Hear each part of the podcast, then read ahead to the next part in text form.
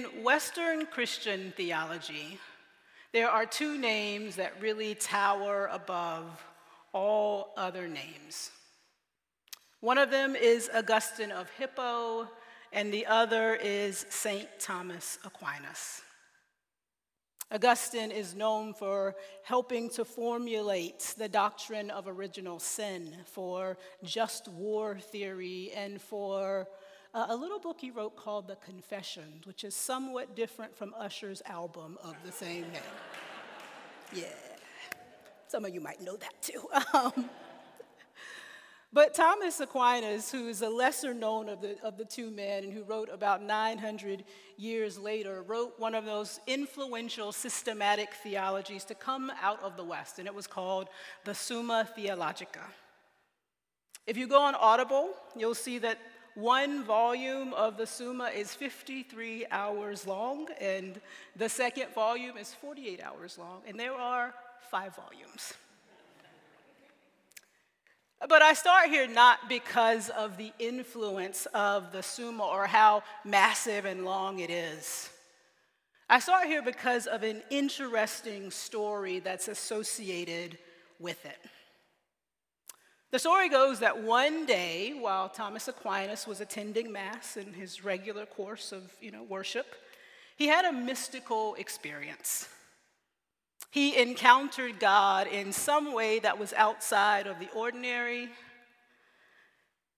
and he refused to continue dictating afterwards the rest of the Summa. His secretary, Reginald, begged him, like, keep going. You're creating this amazing theology. And the story says that he replied, Reginald, I cannot, because all that I have written seems like straw to me.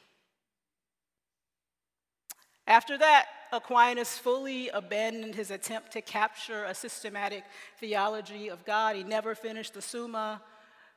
When confronted with this actual experience of God, all of his words fell away.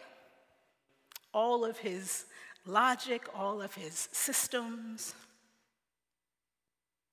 can you imagine having some of the most important theological frameworks flowing through you? Nearly 259 hours of ideas that would come to shape the course of Western philosophy and, and Christian theology.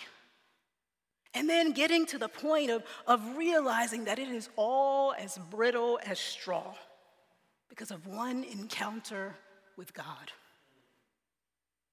St. Gregory of Nyssa, one of the fathers of the early church, said that concepts create idols. Only wonder understands. I myself would love to know whether Aquinas came to see his focus on systematic theology as a move toward idol making. And even more, I would love to understand, to know how he saw God differently after being captured by wonder. Now, if you've been hanging out with us for the last couple of weeks, since Easter really, you know that we've been moving through a sermon series that's called Practicing Resurrection. Essentially, we're asking what it means to, to have our relationships with God resurrected. We're asking what we do when we have this feeling of like, my theology is pretty good, but my relationship with God kind of sucks. When it feels like you've got right words, but you're kind of short circuited on wonder. When your reason about God is strong, but your actual day to day relationship with God is not so much. You've got a formula, but not a lot of strong faith. You've got math and science, but not a lot of poetry and romance and hope. Before I came out as gay, I had a really, I would consider it a really strong relationship with God. I was very emotionally unhealthy, and we can talk about that outside. But I did have this really strong sense that God was present, that God was near, that God was speaking. I prayed and I read the Bible consistently. I went to church and I felt rooted in all those kinds of practices and, and, and disciplines. Three times, three times in my life, I can confidently say that I felt like God was speaking to me in a real way. Things that have come to really define my sense of self and my sense of calling. Join this church where you can learn about Christian history and exegesis. Travel a little further up north into North Africa so that you can understand what it means to do ministry on the margin and in the edges. Come out fully. Come out because there are spacious places for you and room to roam and be nourished. That last one, that last word that came to be represented for me much better theology, much more emotional health, and a much clearer sense of how to engage the scriptures. But it was also really the last time I felt like I heard God's voice for a really long time. Better theology meant turbulence in my relationship with God. Better theology meant that I knew that God spoke in many more ways than I had previously understood. Yet I was, I was overwhelmed in how to train myself in, in hearing when there were so many more options when God was present in so many more ways. Because God could be speaking in so many different things beyond the Bible and beyond an audible voice. Because God could be speaking in nearly everything. For a long time, I lost the ability to hear God speak in anything. It was an area in which I needed deep resurrection in my everyday life, in my relationship with God. Jesus, Jesus brings resurrection not just to our theologies. And let me say this very, very clearly, because it's really important. We do need better theology, and somebody needs to say an amen. Okay. Uh, Kevin Garcia, who some of you might know or have read, he, he has kind of coined this phrase that bad theology kills, and it sums up something that just cannot be underestimated. Bad theology does kill. And yet, Jesus invites us into a conversion of our theology without ignoring our hearts. He invites us into something beyond fact fundamentalism which is essentially adhering to logic and categories and structures of reason that explain God, that are their own kinds of literalism. Following Jesus invites us into depths of experience and communion that lead to other ways of knowing and that lead to wonder. Karl Rahner, an influential Catholic theologian, said this The devout Christian of the future will either be a mystic, one who has experienced something, or will cease to be anything at all. In order to continue to practice resurrection in our day to day relationships with God, we have to be those who are experiencing something. And that, that something, I believe, is transformative friendship with God. I am convinced that that transformative friendship with God cannot come without commitment to prayer. So, here's what we're going to do. We're going to go to a passage of scripture that means a whole lot to me. It's one of those passages that has lines that I often feel like whispered to me as I pray. And it's the story about Jesus' uh, invitation to transformative friendship. So, if you have a Bible in any form, feel free to turn to Luke 5, 1 through 11. It'll also be on the screen if you prefer to follow along that way.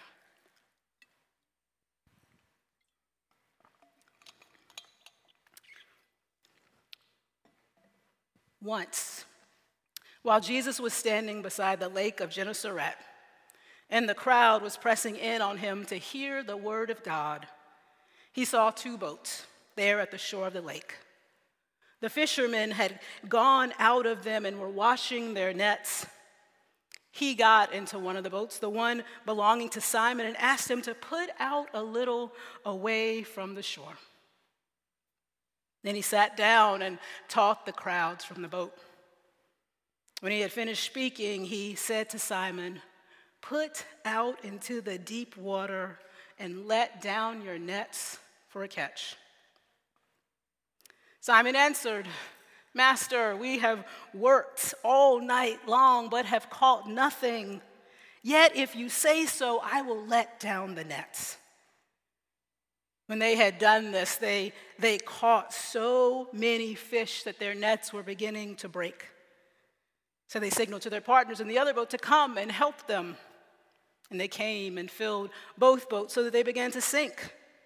But when Simon Peter saw it, he fell down at Jesus' knees, saying, Go away from me, Lord, for I am a sinful man. For he and all who were with him were amazed at the catch of fish they had taken. And so also were James and John, sons of Zebedee, who were partners with Simon. Then Jesus said to Simon, Do not be afraid. From now on, you will be catching people. When they had brought their boats to shore, they left everything and followed him. Now, this story contains the very first invitation to discipleship in the Gospel of Luke. Jesus, after feeling these crowds pressing in on him, decides to sit in this ordinary fisherman's boat, slightly offshore to get some relief, to get enough distance from the crowd to be able to effectively proclaim the good news of the kingdom of God. Maybe enough distance and, and space to have a better sense of just what to say, to hear his own voice. Some of us just need a little distance. He chooses Simon's boat, a man who is going about the ordinary business of running the small fishing enterprise. Once he's done, once Jesus is done teaching, he directs Peter put out into the deep. He wants Simon to travel into the deeper parts of the lake where he and his companions will catch more fish. Simon's skeptical. After all, fish usually came to the warmer and shallower parts of the lake at night, and that hadn't worked.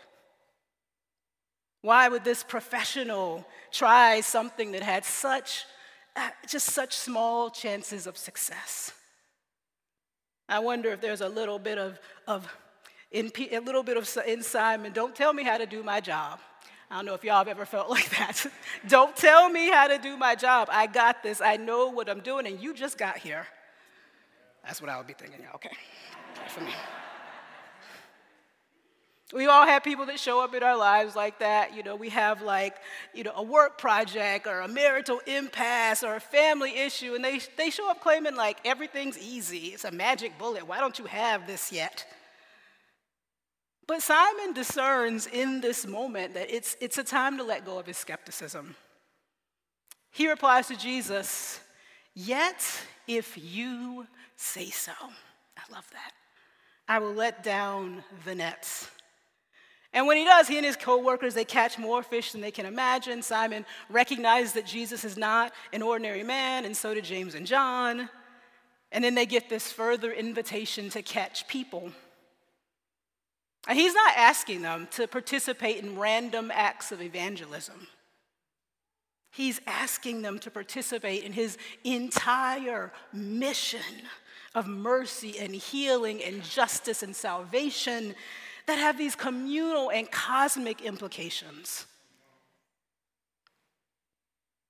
In many ways, we live in a society in a time that conspires against us putting out into the deep that's set up for us to stay in the shallows. And this is particularly true when we think about prayer. Ron Rolheiser, a Catholic writer, I went to the Catholics, I don't know why, y'all. They're good, they have some good stuff. He once said, or he once used uh, an example that I really thought was compelling. He talks about our days as being similar to going through a car wash.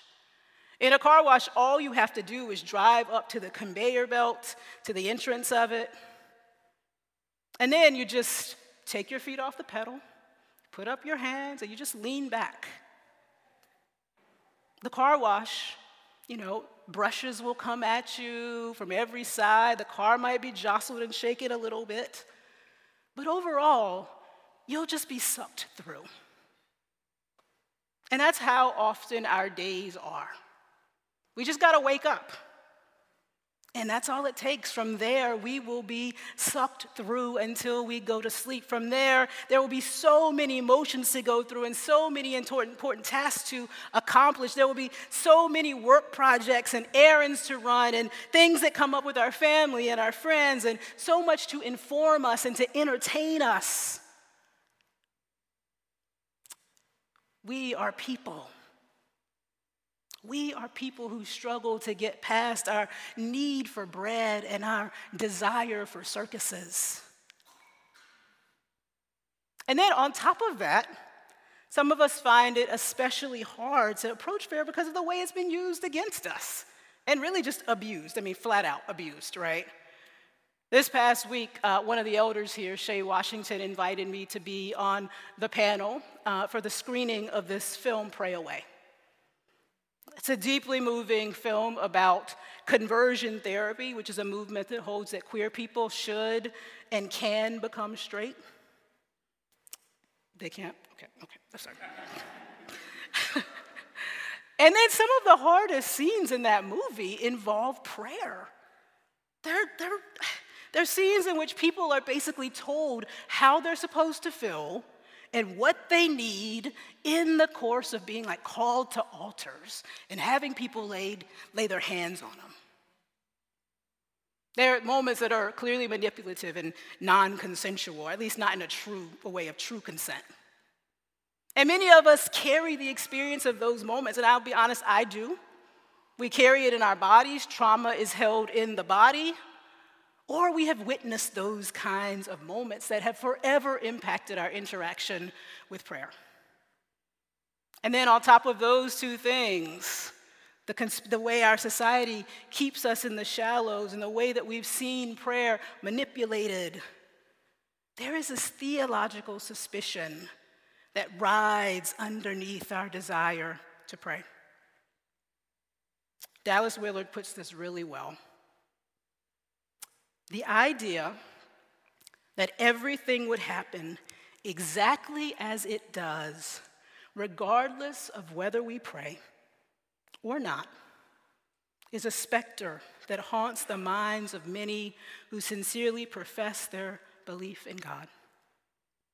It makes prayer psychologically impossible, replacing it with dead ritual at best. The suspicion that stops our prayers is basically that God doesn't intervene. And if God doesn't intervene, why pray?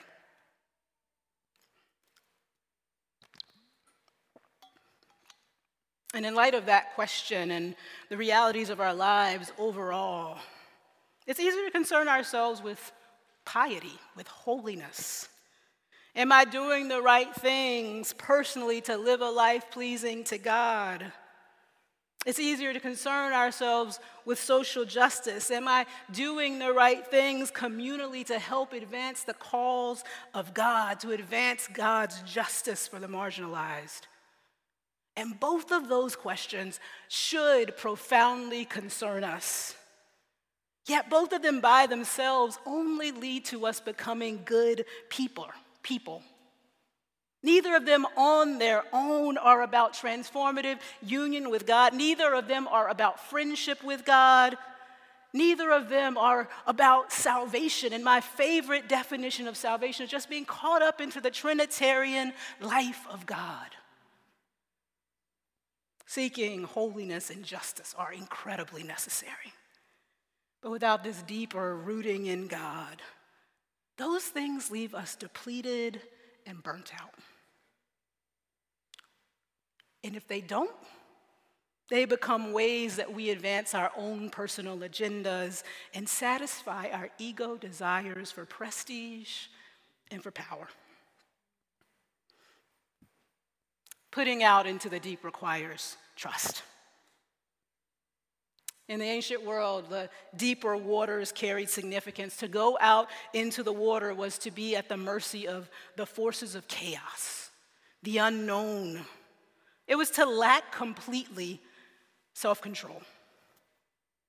Yet, one of the major themes of the Bible is that when God overcomes the forces of chaos, God does so through reconciling love and not through violence. While something in us will always caution us against going out into the deep, maybe something deeply self protective that we do need, that's where we experience God's reconciling love most profoundly. Consensual. Consensual loss of control is always the precondition to new life. It's always the precursor to resurrection. To venture out into the deep, we need a spirituality that is comfortable with the unknown, that's uncomfortable with messiness and unanswered questions, that actively moves us toward trust. We need a spirituality that really is offered to us in the book of Psalms. Psalms, the Psalms are basically poetic prayers that are set to music. Psalm 1 opens really simply with this kind of black and white binary world. Happy are those who do not follow the advice of the wicked or take the path that sinners tread or sit in the seat of scoffers. They are like trees planted by streams of water. On the other hand, the wicked are not so, but they are like chaff that the wind drives away. For the Lord watches over the way of the righteous, but the way of the wicked will perish. In thinking about this, I had a chance to listen to a talk by Dr. Peter Choi, and his thinking about Psalms really influenced me. Psalm 1 is basically about obedience. It allows us to cast ourselves as righteous, whether that's about personal holiness or about communal justice. If we read this by itself, we get this surface level faith. But Psalm 1 is meant to introduce us to the rest of the book, to a life of prayer, to a life of depth. If you read the Psalms, you get these moments of like desperation and then joy and then frustration and confusion and sadness. You get seasons where the world seems basically good, and then you see these seasons that, that the writers go through, which are desperately sad, and then you get seasons of like total new life and surprise.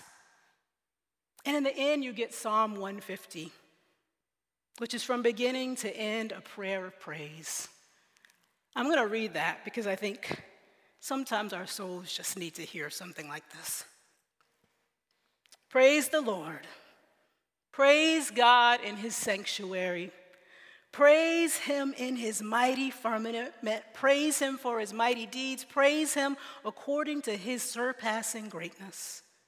Praise him with trumpet sound. Praise him with lute and harp. Praise him with tambourine and dance. Praise him with strings and pipes. Praise him with clanging cymbals. Praise him with loud clashing cymbals. Let everything that breathes, everything that breathes, praise the Lord. Praise the Lord. This kind of spirituality ends in a life that asks nothing from God and lists no specific benefits of following God. This is not transactional. The encounter with God through every season of life has been enough, a life spent in these deep places of prayer that are beyond reason, but are about wonder. Everything, everything, everything has been held before God such that the desire to systematize becomes as brittle as straw. And the good news in all of this is that God comes to us in the ordinary moments of our lives and invites us into the deep, into a life of prayer. It's the, like the moment when God appears to Moses in a burning bush when he's just shepherding, or the moment when the prophet Isaiah, who's a priest, is just in the temple going about his normal duties and he sees a vision that changes everything. It's like Simon running his fishing business and suddenly being asked to go out into the deep. It's like Thomas Aquinas showing up in worship and having God reveal God's self beyond perfect theology. It's like the moment when you're at home and you're making your coffee and you're talking to somebody on the phone, and all of a sudden the quality of light changes such that you can see every particle of dust floating in the air. And it's beautiful. And you realize that deeper reality is always available to us in our everyday lives if we can enter into prayerful attention. In this city, Washington, D.C., where so many of us are doing important work, God is not asking us to deplete ourselves. And I'm saying that to myself too. God is not asking us to deplete ourselves. Before Jesus ever tells Simon that he will catch people, he invites Simon into the deep where he can be sustained. He invites him into friendship. The revelation of God's invitation into friendship overall is a key reason why Jesus comes into the world in the first place. Next week, I'm going to talk some more about prayer and get into some practical things, talk some about moving out of transactional relationships with God. But for now, my prayer is that in this moment, this Sunday, right now, that you would have a deep sense of the joy, the joy of being called into friendship, of being invited into prayer and relationship with God and romance. May wonder draw you near to God and keep you there all the days of your life. Amen.